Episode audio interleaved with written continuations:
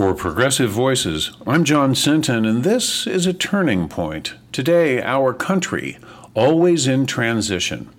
You know, the 4th of July always sets me thinking about the sacrifices our forebears made in the name of honor and country. I revel in our glorious, messy, obscene, and sacred past, thinking how hard it was to get here to our inevitable present, and wonder what the future holds. Our divisions have arguably made us stronger. Each divisive conflict is regaled, Madison Avenue style, with the sunny belief that we've become more united. Speeches are given, books are written, history is revived in a sort of, well, it wasn't that bad after all, or see, it's been worse kind of way. Still, there's a part of our collective consciousness that knows how wearing these conflicts are. Some are rooted in America's original sin, slavery, and the fact that the race that some of our countrymen enslaved, while making truly remarkable progress in the last 60 years, is still the object of derision and prejudice. It is said that while so much divides us, much more unites us, and I want to believe that. At the risk of sounding like Rebecca of Sunnybrook Farm, I think compassion and love are the only ways forward. I've said for years that intermarriage between people of different religions and races may be the best long term solution for the sectarian, factional hate that divides us. Commercial advertising affords us a look through that keyhole. Have you noticed the rapidly accelerating number of mixed race and gay couples in mainstream advertising?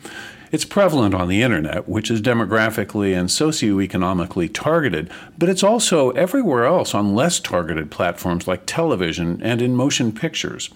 Backlash against social change has been at the root of our division. It finishes a close second behind race and religion and is demonstrated daily in the so called culture wars that pit conservatives who struggle with rapid cultural change and progressives like me who believe that culture changes too slowly. The conflict is right there in their names those who wish to conserve the status quo, primarily because it benefits them and those who, of us who want to see progress because they find the status quo unfair and limiting.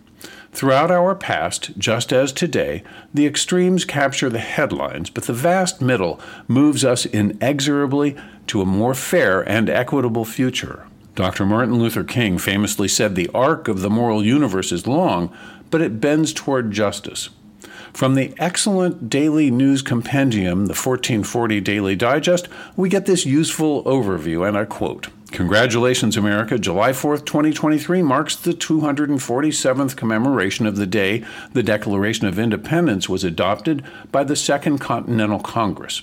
The Congress actually voted to separate from Great Britain two days earlier, and most didn't sign the document until August. And some argue the U.S. didn't really become a country until we began operating under the Constitution in 1789.